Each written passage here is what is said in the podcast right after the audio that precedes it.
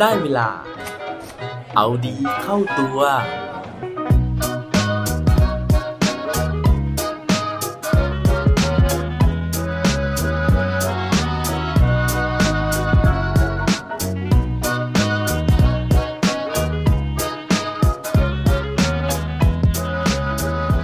คุณกล้าที่จะไม่สู้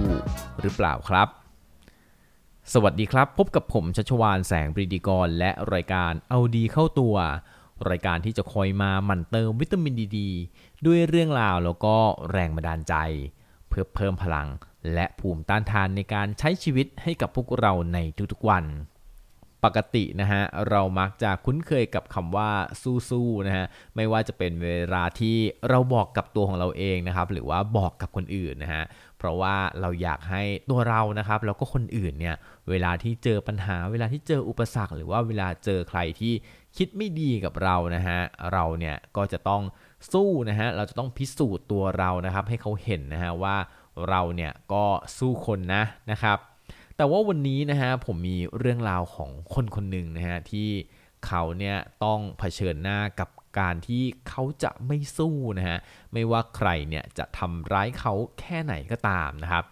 เรื่องราวของผู้ชายคนนี้เนี่ยโอ้โหเกิดขึ้นเมื่อนนานมาแล้วนะฮะน่าจะประมาณปี 1940 1945 ประมาณนี้นะครับอยู่ในช่วงนั้นเลยนะครับ แต่ว่า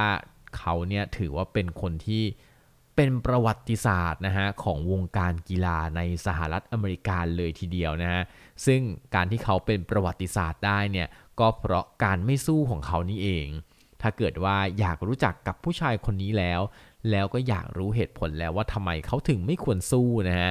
ไปฟังพร้อมกันได้เลยครับ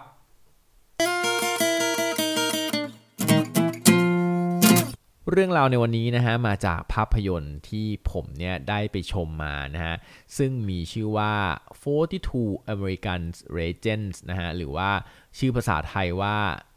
42 ตำนานนักหวดสถานโลกนะครับ ภาพยนตร์เรื่องนี้เนี่ยฉายอยู่ใน Netflix นะครับ ซึ่งผมได้ไปดูเข้าโดยบังเอิญนะฮะแล้วก็ปรากฏว่าเฮ้ยเนื้อเรื่องเนี่ยมันค่อนข้างจะเป็นแรงบันดาลใจให้กับเราได้เป็นอย่างดีเลยนะฮะ เพราะว่าเขาเนี่ยพาเราย้อนกลับไปในประมาณปี 1940-1945 ประมาณนั้นนะฮะอย่างที่ผมได้เกริ่นไปนะครับ ทีนี้เนี่ยในยุคนั้นนะฮะต้องบอกว่ากีฬานะครับ แล้วก็นอกจากกีฬาแล้วเนี่ยไม่ว่าจะในวงการไหนนะฮะในอุตสาหกรรมไหนนะฮะเรื่องของการแบ่งแยกสีผิวเนี่ยมันค่อนข้างจะรุนแรงมาก ๆ เลยนะครับ ทีนี้ มาถึงวงการกีฬานะฮะ โดยเฉพาะเบสบอลนะครับ ซึ่งถูกกล่าวถึงในเรื่องเนี่ย เขาบอกว่ามันเป็นกีฬาของคนผิวขาวนะฮะ โดยที่ในเมเจอร์ลีกของประเทศสหรัฐอเมริกาเนี่ย มีนักกีฬาเบสบอลอยู่ในลีกเนี่ยประมาณ 400 คนนะครับ เขาบอกว่าในปี 1940 เนี่ยทั้ง 400 คนเนี่ยเป็นคนที่มีผิวขาวหมดเลยนะฮะ จนกระทั่งในปีประมาณ 1945 ประมาณเนี้ยนะครับ คนผิวขาวเนี่ยเหลือ 399 คนนะครับ แล้วก็มี1คนนะฮะที่เป็นคนผิวดำนั่นก็เลยเป็นที่มานะฮะว่าทำไมผู้ชายคนนี้นะฮะถึงสร้างประวัติศาสตร์ในวงการกีฬาสหรัฐได้ ทีนี้ชื่อของเขานะฮะที่เป็นที่จดจำของแฟนเบสบอลทั่วโลกเนี่ยนั่นก็คือแจ็คกี้โรบินสันหรือว่าชื่อจริงนะฮะก็คือแจ็ครูสเวลล์โรบินสันนั่นเอง ผู้ชายคนนี้นะฮะเขาเกิดเมื่อวันที่ 31 มกราคมปี 1919 นะครับ แล้วก็เขาเนี่ยมีเชื้อสายแอฟริกันอเมริกันนะครับ อาศัยอยู่ในครอบครัวคนงานในไคโรจอร์เจียนะฮะในบรรดาพี่น้องทั้งหมดเนี่ยเขาเป็นน้องคนสุดท้องนะครับ แล้วก็มีความชื่นชอบในกีฬานะฮะไม่ว่าจะเป็นฟุตบอลนะฮะบาสเกตบอล แล้วก็เบสบอลนะครับ โดยที่เส้นทางของนักกีฬาที่เป็นผิวดำแบบเขานะฮะ ถ้าเกิดว่าต้องการที่จะเล่นเบสบอลเนี่ย ในประเทศสหรัฐอเมริกาครับ มันจะมีลีกของชาวนิโกรนะฮะ ซึ่ง ตัวของแจ็คกี้เนี่ยเขาก็ต้องไปเริ่มเล่นนะฮะในลีกนั้นนะครับ โดยที่เขาก็ไม่ได้คาดหวังนะฮะว่าตัวของเขาเนี่ยจะได้เปลี่ยนมาเล่นในเมเจอร์ลีกนะครับ จนกระทั่งผู้จัดการทั่วไปนะฮะของทีมที่มีชื่อว่า Brooklyn Dodger นะครับเขาเนี่ยได้เริ่มเสาะหานะฮะนักกีฬาที่มีผิวดำนะครับ เนื่องจากเขาเนี่ยมองเห็นโอกาสทางการตลาด เพราะเขารู้สึกว่าเบสบอลเนี่ย มันไม่ได้เป็นกีฬาเฉพาะของคนผิวขาว คือคนผิวดำก็ดูได้ เพราะฉะนั้นถ้าเกิดว่าเขาเนี่ยสามารถหานักกีฬาผิวดำเนี่ยมาเล่นได้นะฮะเขาก็จะมีโอกาสทางการตลาดมากขึ้น เพราะฉะนั้นเขาก็เลยไปควานหานะครับ แล้วก็เขาก็ไปเจอชื่อนะฮะของแจ็คกี้เนี่ยนะครับ แล้วก็เห็นว่าเป็นนักกีฬาที่ค่อนข้างมีสมรรถภาพนะมีความสามารถอย่างสูงเลยนะ เพราะว่าเขาเนี่ยได้รับคำชมแล้วก็สร้างผลงานได้ค่อนข้างจะดีนะครับ วันแรกที่คุณริกกี้นะฮะที่เป็นผู้จัดการของทีมบรุกลินดอ d เจอร์เนี่ยนะครับได้มาเจอกับแจ็คกี้โรบินสันนะฮะเขาก็ถามแจ็คกี้โรบินสันนะฮะว่าถ้าเกิดว่าเขาจะต้องเผชิญหน้ากับความเกลียดชังทางเชื้อชาติ โดยที่ไม่ตอบโต้เลยเนี่ยเขาจะสามารถทำได้ไหม ตอนนั้นเนี่ยแจ็คกี้ก็ถามคุณริกกี้กลับไปนะฮะว่า ถ้าอย่างนั้นก็หมายความว่าคุณเนี่ยกำลังมองหานิโกรที่กลัวที่จะต่อสู้กลับใช่หรือเปล่า ริกกี้ก็เลยถามกลับไปนะฮะว่าไม่ใช่นะฮะ แต่ว่าเขาเนี่ยกำลังมองหาคนที่กล้าพอที่จะไม่สู้กลับ ว่าแต่ว่าแจ็คกี้เป็นคนแบบนั้นหรือเปล่า ซึ่งนั่นนะฮะทำให้แจ็คกี้เนี่ยเขาเข้าใจเลยนะฮะว่า อ๋อโอเค เขาต้องการคนที่จะ อดทนอดกลั้นต่อความไม่พอใจของคนรอบข้างนะฮะไม่ว่าจะเป็นแฟนเบสบอลเองนะฮะหรือว่าเป็นคู่แข่งเองนะครับหลังจากนั้นเนี่ยแจ็คกี้เขาก็เลยตัดสินใจนะฮะที่จะมาร่วมทีมบรุกลินดอ d เจอร์นะครับโดยที่เขาเนี่ยได้ค่าแรงประมาณ 8,156 ดอลลาร์ต่อเดือนนะฮะแล้วก็ลงเล่นด้วยการสวมเสื้อหมายเลข 42 นะฮะซึ่งนั่นเป็นหนึ่งใน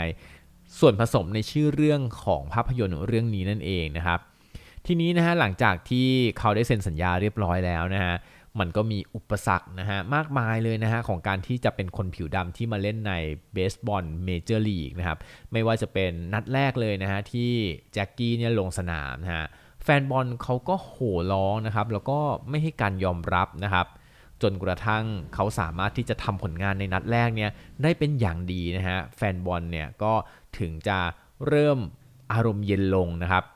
นอกจากแฟนเบสบอลแล้วนะฮะเขายังได้รับการต่อต้านนะครับจากทีมอื่นๆด้วยนะครับ อย่างเช่นบางทีมเนี่ยถึงกับโทรมาหาประธานสโมสรนะฮะบอกว่าถ้าเกิดว่าจะมาแข่งในสนามเยือนนะฮะหมายถึงว่าต้องไปเยือนทีมอื่นเนี่ย ทางทีมนั้นเนี่ยเขาขอให้ไม่เอาตัวแจ็คกี้มานะฮะไม่อยากให้ชาวผิวดำเนี่ยเข้ามาในสนามของเขานะฮะเพราะว่า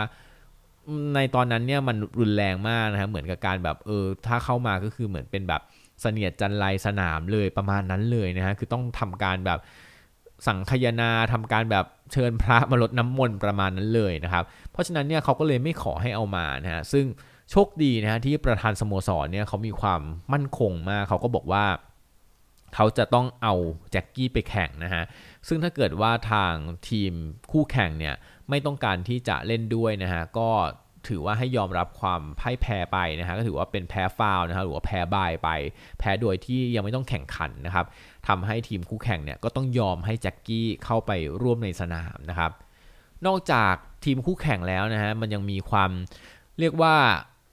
ขัดอกขัดใจหรือว่าเส้นแบ่งนะฮะระหว่างชาวผิวดำกับชาวผิวขาวเนี่ยมากมายเต็มไปหมดแม้แต่ในห้องแต่งตัวนะครับซึ่งมันมีฉากหนึ่งที่เพื่อนร่วมทีมของแจ็คกี้เนี่ยมาถามแจ็คกี้ว่าทำไมถึงไม่เคยไปอาบน้ำด้วยกันเลยนะฮะซึ่งการอาบน้ำด้วยกันเนี่ยมันเหมือนเป็นการแบบเปิดใจนะฮะของสมาชิกในทีมนะครับแล้วก็เพื่อนร่วมทีมก็บอกว่าในสนามเนี่ย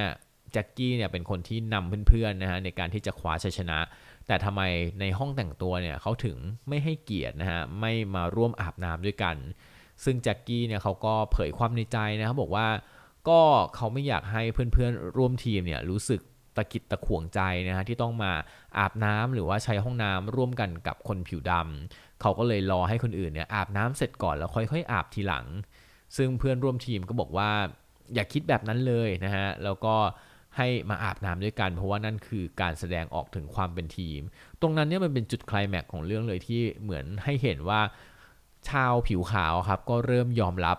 แจ็คกี้มากขึ้นนะฮะนอกจากเพื่อนร่วมทีมแล้วนะฮะนอกสนามนะฮะในสนามนะฮะผู้ชมต่างๆเนี่ยก็เริ่มรักเขานะฮะเพราะว่าผลงานการเล่นของเขาเนี่ยมันดีมากๆนะฮะจนสุดท้ายแล้วเนี่ยเขากลายเป็นหนึ่งในผู้เล่นนะฮะที่มีค่าตัวสูงที่สุดนะครับ นอกจากนี้เนี่ยเขายังได้รับรางวัลนะฮะ National Player Award ในปี พศ 2492 ด้วยนะครับ แล้วก็ยังได้รับรางวัล M Group แห่งปีนะฮะในการเปิดสาขานะครับ ปี 2490 นะฮะเป็นดาวรุ่งนะฮะของเมเจอร์ลีกนะฮะติดต่อกัน 6 ฤดูกาลนะฮะตั้งแต่ปี 2492 ถึง 2497 นะครับ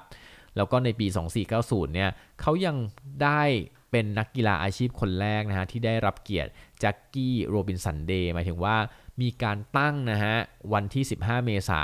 ของทุกปีเนี่ยให้เป็นวันที่ชื่อว่าแจ็คกี้โรบินสันเดย์ซึ่งทุกคนเนี่ยจะมาร่วมกันใส่เสื้อกีฬาหมายเลข 42 นะฮะซึ่งเนี้ยมันเหมือนเป็นสัญญลักษณ์นะฮะของการที่ประกาศอิสรภาพอะครับความเท่าเทียมกันของนักกีฬานะฮะ ในวงการกีฬา ว่าวงการกีฬาเนี้ยมันไม่มีการแบ่งแยกสีผิวอีกต่อไปแล้ว เขาก็เลยกลายเป็นเหมือนหนึ่งในสัญลักษณ์นะฮะของอิสรภาพอย่างที่เล่าให้ฟังนะครับ นั่นก็เป็นเรื่องราวของแจ็คกี้โรบินสันนะฮะที่เขาเนี่ยต้องยืนหยัดนะฮะแล้วก็ใช้ความกล้าในการที่จะไม่ตอบโต้นะฮะไม่โกรธไม่ว่าจะได้รับเสียงโห่นะฮะติดต่อกันกี่นัดก็ตาม ไม่โกรธนะฮะแม้ว่าจะถูกคู่แข่งเนี่ย ทำลายร่างกายในสนามนะครับ ในระหว่างแข่งเนี่ยมีครั้งหนึ่งที่เขาถูกกระแทกนะฮะแล้วก็ล้มลงนะฮะแล้วก็โดนกระทืบซ้ำนะครับ แต่ว่าไม่มีใครเอาผิดกับผู้กระทำความผิดนั้นนะฮะเพราะว่าถือว่าเขาเป็นคนผิวดำสิ่งเหล่านี้เขาต้องอดทนอดกลั้นมาตลอด จนกระทั่งวันหนึ่งนะฮะเขาขึ้นมายืนอยู่บนหัวแถวของวงการเบสบอลของสหรัฐอเมริกาได้ นี่ก็เป็นตัวอย่างหนึ่งนะฮะของการที่ เราอาจจะต้องเจอเรื่องที่เราไม่พึงพอใจนะฮะ แต่ว่าสุดท้ายแล้วเนี่ยมันอยู่ที่ตัวเราเองนะฮะที่จะจัดการนะฮะอารมณ์ความรู้สึกแล้วก็จัดการความไม่พึงพอใจของคนอื่นแบบนั้นยังไงนะฮะอย่างน้อยนะฮะเราก็มีตัวอย่างนะครับของแจ็คกี้โรบินสันที่ทำให้เราได้เห็นนะฮะว่าความอดกลั้นนะฮะจนถึงที่สุดแล้วเนี่ยมันก็อาจจะนำพาผลดีมาให้กับเราได้ในที่สุดนั่นเองครับ และปิดท้ายวันนี้ด้วยโค้ดดีโค้ดโดนจากแจ็คกี้โรบินสันเขาบอกไว้ว่า I'm not concerned with your liking or disliking me all I ask is that you respect me as a human being ผมไม่สนใจนะฮะว่าคุณจะชอบหรือไม่ชอบผม ขออย่างเดียว แค่เคารพผมในฐานะมนุษย์คนหนึ่ง ก็พอครับ อย่าลืมกลับมาเอาดีเข้าตัวกันได้ทุกวันจันทร์ พุธ ศุกร์ พร้อมกด subscribe ในทุกช่องทางที่คุณฟัง รวมถึงกดไลค์ กดแชร์เพื่อแบ่งปันเรื่องราวดีๆ ให้กับเพื่อนๆของคุณผ่านทุกช่องทางโซเชียลมีเดีย สุดท้ายนี้ขอให้วันนี้เป็นวันดีๆ ของพวกเราทุกคน สวัสดีครับ